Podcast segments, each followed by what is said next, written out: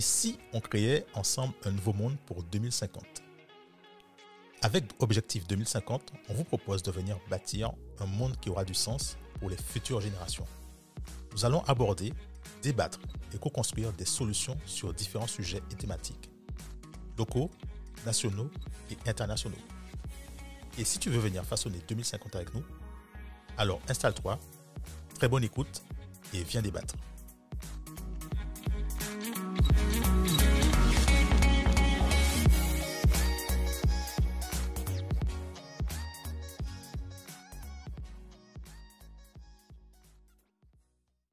Bienvenue dans Objectif 2050. Salut Udo. Salut Cédric. On a avec nous un invité, on a avec nous un invité spécial. Tu peux me rappeler c'est qui Udo ben, C'est Marc Lesdema. Voilà. Alors pour présenter Marc Lesdema, Dominique va nous faire son petit pitch rapide. En 30 secondes, doit présenter l'invité. Bon, alors, euh, Marc, on rappelle que tu es le, cofondateur du groupe Smile Group et que euh, Smile Group, donc, c'est euh, le. s'appelle. Vous êtes présent dans tout ce qui est euh, agriculture biologique, tout ce qui est agro-transformation et écotourisme. D'accord? Et, accessoirement, tu as aussi participé à notre émission On réinvente le monde, l'épisode 53. Donc, si nos auditeurs veulent te découvrir, ils peuvent voir ton parcours, dans, écouter ton parcours dans, dans, dans l'émission, l'épisode numéro 53. Euh, donc, pour l'instant, j'ai rien oublié. A priori, non, tu n'as rien oublié. Ok. Super. Do, alors, est-ce que tu peux rappeler aux auditeurs la thématique du jour? Ben, Aujourd'hui, on va discuter de l'autosuffisance euh, alimentaire. Voilà, l'autosuffisance alimentaire. Et, pour ça, on a avec nous, en fait, euh, ben, il y aura Do, Cédric et bien sûr Marc Lesdema. Cédric, c'est toi. Ouais, voilà, bien sûr. Euh, on a, un premier questionnement, qui, je, qui tient à cœur d'eau. Est-ce que tu peux la, suggérer à Marc? Et on va voir si Marc, en fait, c'est un bon auditeur, si Marc, en fait, c'est bien répondre aux questions, en tant que spécialiste. Alors, Marc, première question. Euh, est-ce que tu penses que euh, au niveau de l'autosuffisance alimentaire, euh, ce sera possible pour nos prochaines générations? Au niveau de l'autosuffisance locale alors, euh, il y a peut-être des solutions qui, euh, qui, existent, qui existeront en tout cas. Euh, maintenant, il faut aussi mhm. que l'on tienne compte du développement actuel sur nos territoires. faire de, envisager l'autosuffisance, ça veut d'abord dire qu'il faille qu'on commence aujourd'hui à limiter le bétonnage des terres agricoles pour pouvoir les réserver justement euh, à nos enfants, à nos petits-enfants, à nos arrière-petits-enfants pour l'objectif 2050. Aujourd'hui, euh, ce n'est pas euh, vraiment le cas. On sait qu'il nous manque énormément de terres agricoles. Et puis, il y a aussi la question de la diversité alimentaire, qui est par contre quelque chose sur lequel moi j'essaie de, batailler un maximum. Où, ça, c'est une question qui est complètement absente effectivement. Effectivement, oui. On s'amuse un peu tous à planter à peu près euh, les mêmes variétés euh, à chaque fois. Euh, résultat, année après année, la biodiversité disparaît petit à petit sur nos territoires. Ce qui est quand même assez paradoxal quand on sait que mhm. la Martinique et la Guadeloupe sont des réserves de biodiversité pour la France. mais en tous les cas, pour ce qui est de la biodiversité alimentaire, c'est un appauvrissement qui se fait année après année en fonction des tendances, euh, en fonction de, euh, des semences qui vont être poussées par les producteurs, en fonction des formations qui vont être poussées par les chambres d'agriculture également. Et, ça, petit à petit, mhm. ben, ça diminue et il faudrait qu'on puisse revenir à une diversification alimentaire parce que autosuffisance sur les volumes de production, oui, c'est possible, mais une alimentation équilibrée à partir d'un choix de variété, ça c'est quand même beaucoup mieux. Ok. Mais dis-moi, j'ai une question là-dessus. C'est alors tu parles de la diversité au niveau euh, euh, alimentaire, donc au niveau des produits, de la production. tu as quels, quels éléments déjà, quels produits, euh, à ton avis, ont déjà commencé à disparaître? Alors, il y en a, il y en a malheureusement plein. Euh, je, je vais prendre un exemple euh, tout bête, ce qu'on appelle aujourd'hui le piment végétarien. Le piment végétarien qu'on a aujourd'hui, c'est pas notre piment, c'est pas le piment végétarien qu'avaient nos grands-parents. Ce piment-là, lui, il a quasiment disparu.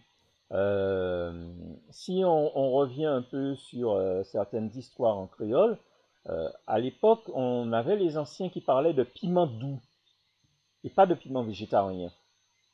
Euh, Ce piment doux, on le retrouve dans certaines chansons d'époque, etc., etc.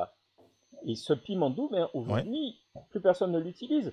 Euh, Il n'y a pas très longtemps, j'en parlais avec ma mère, et elle, elle ne se rappelait même plus que Mhm. gamine, elle avait un piment qui- qui était différent de ce que nous, aujourd'hui, on appelle piment végétarien.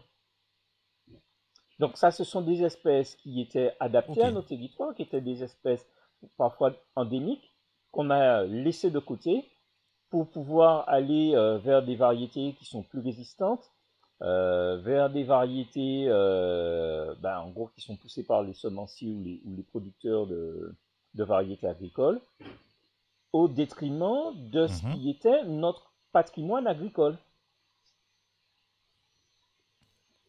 Alors, attends, une question. Une question déjà par rapport à ça.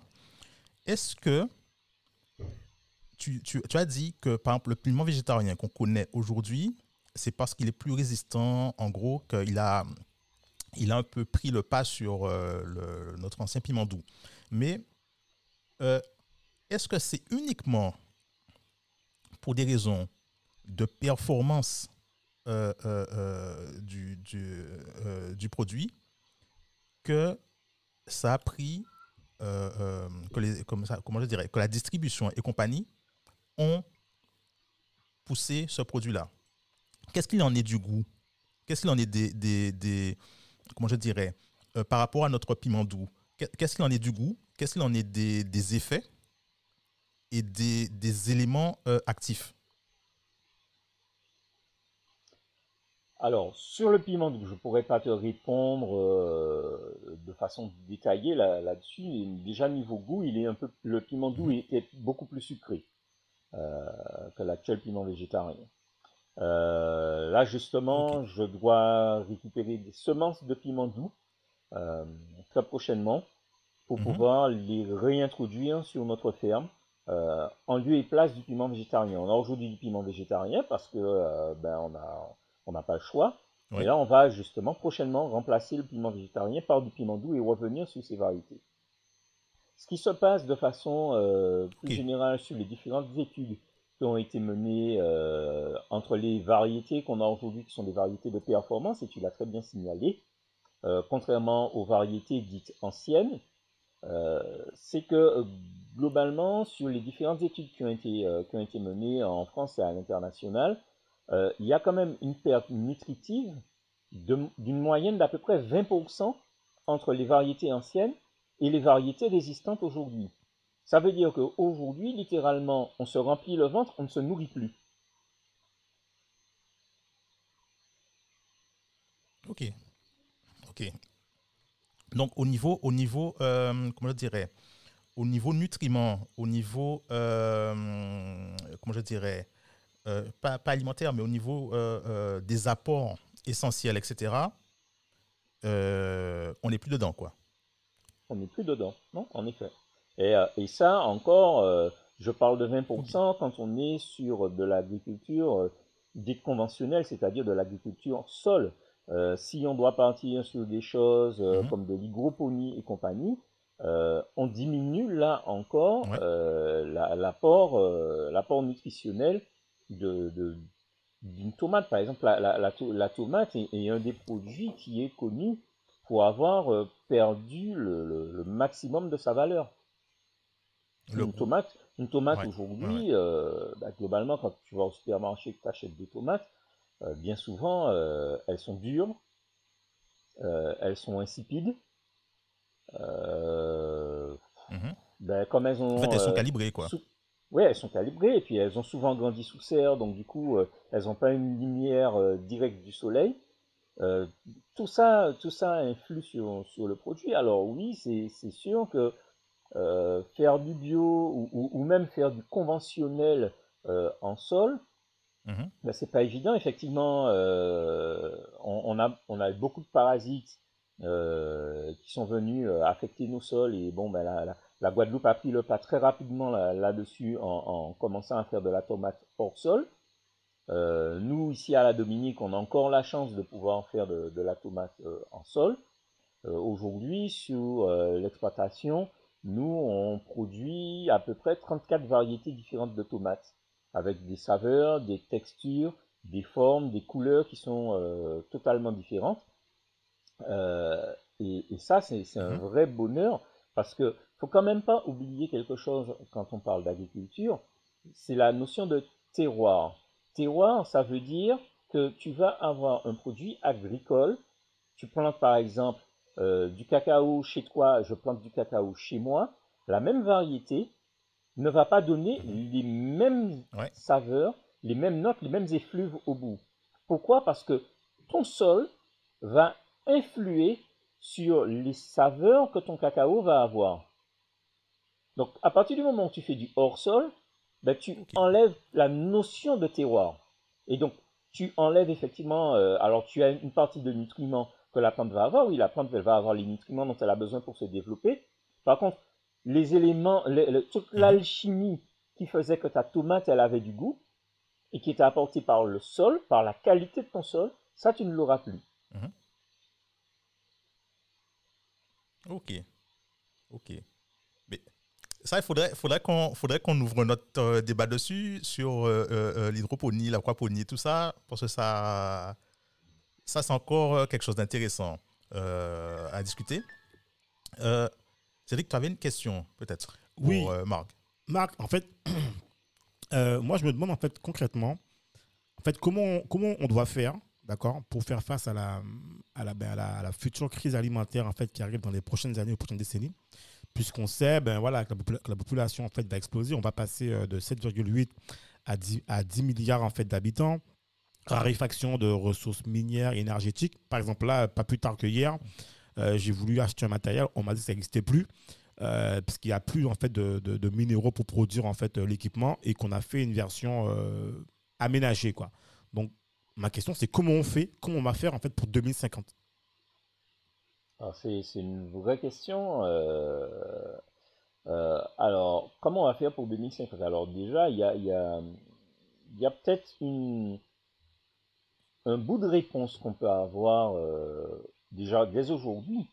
quand tu sais que aujourd'hui, on a une partie de la population qui meurt de faim, qu'on a des pays qui surproduisent, et que cette surproduction, elle est jetée à la poubelle, plutôt que de, servir à venir justement alimenter ceux qui en ont besoin. Euh, je vais prendre un, exemple qui est, euh, qui est, très local. on a ici à la Dominique une, variabilité sur le prix de la tomate. J'aime bien, la tomate parce que pour le coup c'est un produit auquel tout le monde peut s'identifier. Tout le monde mange de la tomate. Euh, la tomate, ici à la Dominique, elle varie entre 3 dollars et 12 dollars en fonction des saisons. C'est énorme. Euh, pourquoi? Parce que tous les agriculteurs plantent de la tomate au même moment. Donc, quand c'est la saison de la tomate, ben, il y a de la tomate, il y a énormément de tomates sur le marché. Euh, et la tomate, elle est à 3 dollars. Il n'y a pas longtemps, j'ai mhm. visité une ferme. le mec, il produit une quantité monstrueuse de tomates. Et je vois que une bonne partie de ces serres est pleine de tomates mûres et non récoltées. Et le gars me dit très clairement, euh, Marc, au prix où est la, la livre de tomates actuellement sur le marché, ça me coûte plus cher de la récolter, donc je la laisse pourrir sur pied. Et j'en replanterai après. Et c'est quand même juste hallucinant. Euh, alors, attends, Marc, question par rapport à ça, je rebondis. Mhm. Je rebondis dessus. Pourquoi, si il sait, parce que je, suppose que ça lui arrive euh, chaque année, si il sait qu'il va, ça va lui coûter plus cher de récolter à cette période-là la tomate, pourquoi il fait en quantité, en, toujours en même quantité la tomate? Ah, bonne question. Euh, je lui ai posé la question. Euh, Mhm. il n'a pas été capable de me donner une réponse euh, qui, qui puisse me convenir. Euh, en gros, il a euh, un nombre X de serres, il a l'habitude de planter X serres de tomates. Eh ben, tous les ans, il achète la même quantité de semences et il sème la même quantité de semences d'année après année.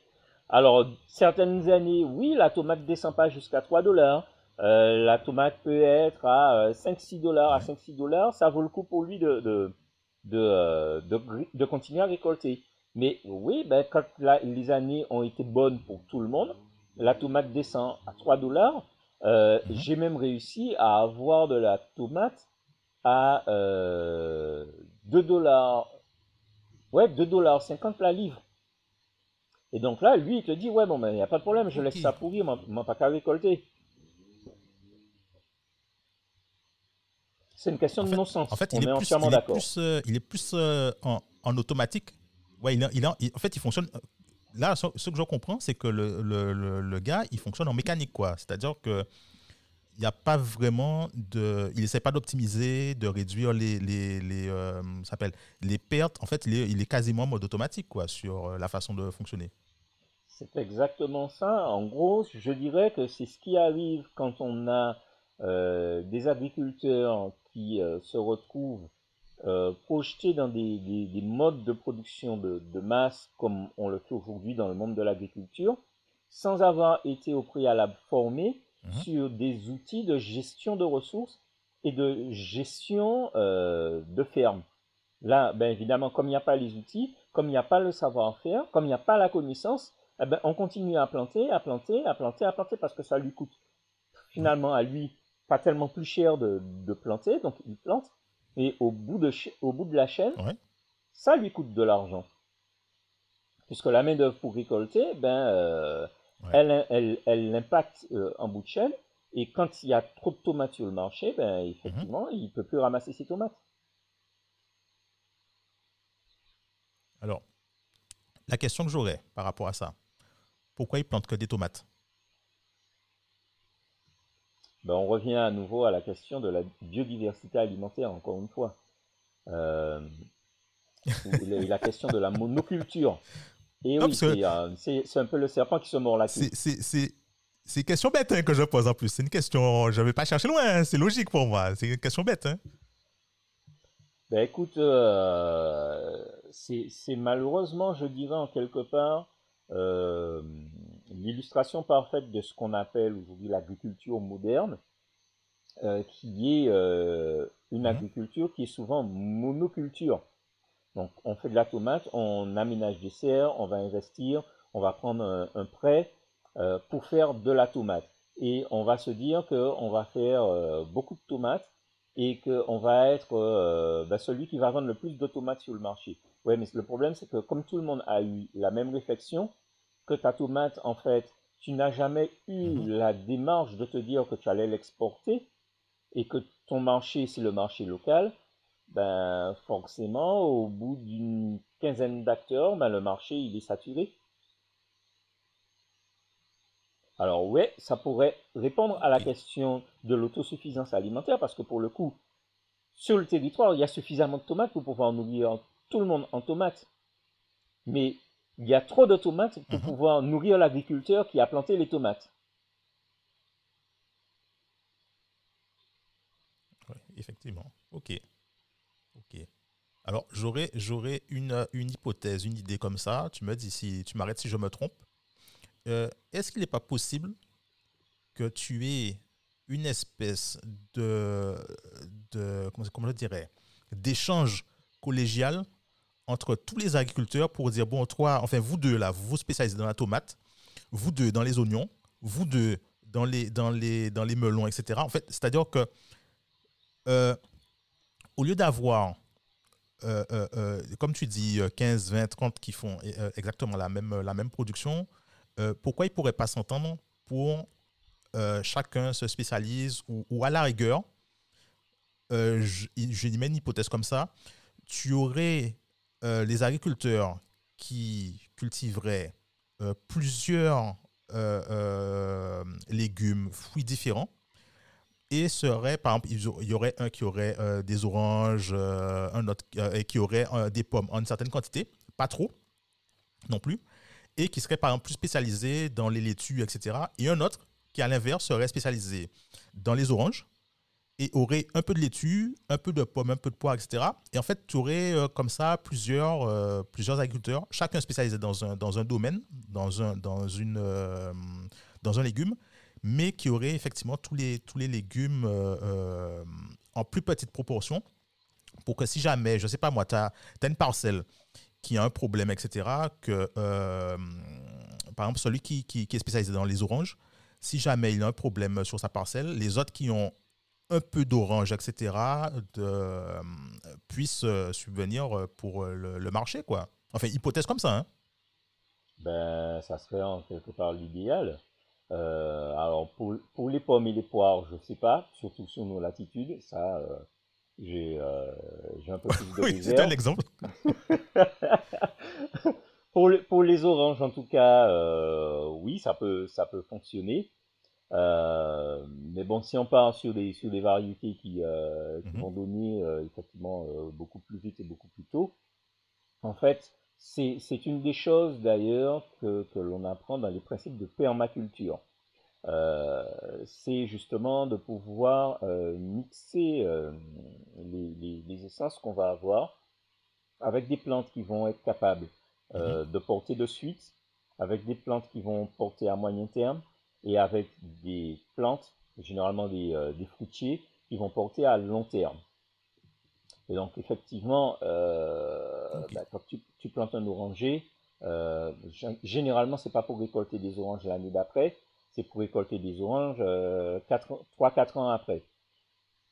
Euh, mais ça, mhm. oui, effectivement, ça, ça, ça ferait 100% de, de, sens. Encore faut-il pouvoir mettre autour de la table euh, la, coopération, la corporation des agriculteurs. Euh, encore faut-il que, euh, ben, pour ce qui est des territoires français, que les chambres d'agriculture forment les agriculteurs à ce genre de choses-là. Je crois que malheureusement, on, on, on, est aujourd'hui dans une agriculture de la globalisation. On n'est malheureusement pas dans une agriculture euh, de régionalisation où effectivement, je trouve que ça serait tout à fait euh, sensé et opportun, par exemple, d'avoir euh, la Chambre d'agriculture de, Guadeloupe qui forme ces agriculteurs en leur mhm. disant, bon, alors les gars, voilà, on a déjà cette quantité-là de, de papaye, par exemple, produite sur, sur, le, sur le territoire il va manquer, si on veut, par exemple, atteindre l'autosuffisance, il va manquer euh, tant de tonnes là-dessus. Ok, bon, les gars, si vous voulez produire, ok, produisez ça. Ok, nous, on vous accompagne là-dessus pour pouvoir produire les, les, tonnes qu'il va manquer. Euh, par contre, au-delà de cette quantité-là, euh, moi, Chambre d'agriculture, je ne m'engage plus à tes côtés parce que je sais que on va arriver à saturation du marché. Donc, je vais t'encourager à plutôt mhm. planter telle ou telle variété sur laquelle on a des manquements. Ça, cette démarche-là, elle n'est pas faite aujourd'hui. Donc, aujourd'hui, l'agriculteur, il a un terrain, euh, il sent que, bon, ben voilà, ça, ça se vend bien, ben, il va planter ça. Et donc, résultat, tu te retrouves avec tous les agriculteurs qui s'amusent à planter à peu près tous la même chose. Ok, ok, d'accord, je vois un peu. Ok, donc il y a, encore une marge de manœuvre euh, large à, utiliser. Euh, on arrive malheureusement euh, à la fin de, cet épisode. Cédric, est-ce que tu as un, mot? Ben, Mon mot, c'est plutôt en conclusion, c'est quelles sont concrètement en fait la thématique initiale, si on y revient, autosuffisance alimentaire, c'est quelles sont les solutions en fait qu'on propose dès maintenant pour en fait les générations futures. Concrètement, en fait, euh, voilà, moi c'est straight to the line. C'est concrètement qu'est-ce qu'on propose en fait comme solution et qu'on peut appliquer tout de suite. Alors, qu'est-ce qu'on peut appliquer euh, Il y a quelque chose aussi. Ah. Euh, Vas-y, vas-y, Marc. Vas-y. Non, non, non, non, je te laisse la parole puisque c'est toi la primauté, toi la primeur. D'accord. Alors, ce qu'on peut euh, appliquer euh, de suite, moi, je dirais, euh, tous ceux qui ont un jardin planté, planter autant que faire se peut pour pouvoir subvenir à, vos besoins, autant que faire se peut. ça demande d'aménager d'aménager le jardin il n'y a pas besoin d'avoir une énorme surface pour pouvoir planter et, subvenir à ses besoins. Euh, il faut penser à d'autres méthodes. Euh, il faut penser aussi à de la verticalité. là, par exemple, on est en train de faire des, nous, on est en train de faire des, essais de jardins verticaux en plantant. On a récupéré en fait de, auprès d'un plombier on a récupéré de la, tuyauterie en PVC, vous savez, les, gros tuyaux qu'on utilise pour l'évacuation des, euh, des WC. Eh ben, ça, on, utilise ça aujourd'hui, on mhm. les euh, remplit de terre, on perce de tous les côtés, et là-dedans, on va venir euh, mettre des plantes et voir un peu sous combien de temps ben, on, arrive à avoir quelque chose. Est-ce que en fonctionnant comme ça, euh, mhm. on arrive à mieux lutter euh, contre euh, certains nuisibles. Donc voilà, on travaille sur, des choses comme ça. ben, tu as un arbre dans ton jardin, même si cet arbre-là, il ne porte pas de fruits, pas coupé, garde-le, plante des, choses qui sont grimpantes à ses pieds et utilise-le comme, comme tuteur. Mhm. Ben, par exemple, plante des ignames autour, et utilise cet arbre-là pour faire, euh, pour faire ramper tes, euh, tes lianes d'igname. Ça, ça peut être une solution. Euh, si ton arbre n'est pas très grand, utilise cet arbre-là et utilise les, les, les, les, branches qui sont basses pour pouvoir faire pousser dessus des, des, haricots que tu vas pouvoir récolter assez facilement.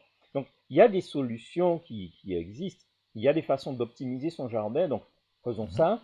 Euh, vous vivez en appartement, euh, la jardinière, c'est un très bon compromis aussi pour pouvoir en faire du, jardin. Moi, quand j'étais à Bemao, je vivais en appartement, euh, je faisais des tomates et la voisine d'en dessous, elle a eu des tomates que je faisais à la maison. Donc, on produisait sur une seule jardinière plus de tomates qu'il nous fallait pour un couple. Mhm. Et, donc, on, en arrivait à devoir en donner aux voisins d'en dessous preuve que ça peut, ça peut fonctionner. Maintenant, il faut évidemment choisir les, variétés. Mhm. Sur un balcon, euh, tu ne peux pas tout faire pousser. Mais il y a, y a des moyens. Euh, à défaut d'arriver à une autosuffisance, tu peux en tous les cas diminuer le coût de ton panier alimentaire euh, et éventuellement utiliser mhm. cet argent qui a été économisé pour pouvoir acquérir d'autres produits qui vont te permettre justement d'aller toujours vers, vers pardon, cette diversité alimentaire. Mhm. Ok. Euh, Marc, je rappelle aussi, puisqu'on arrive à la fin de, l'épisode, je rappelle aussi que tu as euh, Smile of Gourmet et que vous faites vivre une véritable euh, expérience culinaire. Donc, tous les auditeurs qui veulent découvrir l'art culinaire de Marc, je vous conseille de vous rapprocher de Marc directement. Et puis, euh, Marc, merci encore pour euh, la discussion. bien sûr, on rappellera dans la description comment rentrer en contact avec toi.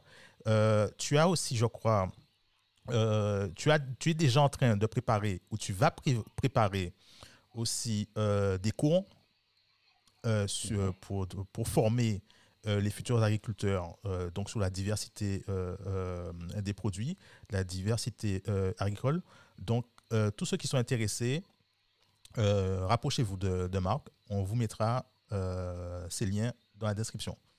Marc, merci encore. Cédric. Merci, à tous et on continue pour Objectif 2050, 2050 pour les solutions. Yes. Merci.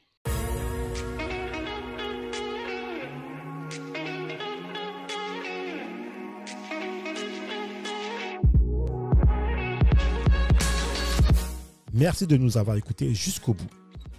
Afin de faire découvrir ce podcast, n'hésitez pas à nous laisser une note 5 étoiles avec un super commentaire sur Apple Podcasts ou toute autre plateforme d'écoute. Enfin, si vous vous abonnez sur la newsletter d'Objectif 2050, on vous enverra directement l'épisode avec des bonus. On vous dit à très vite pour un nouvel épisode.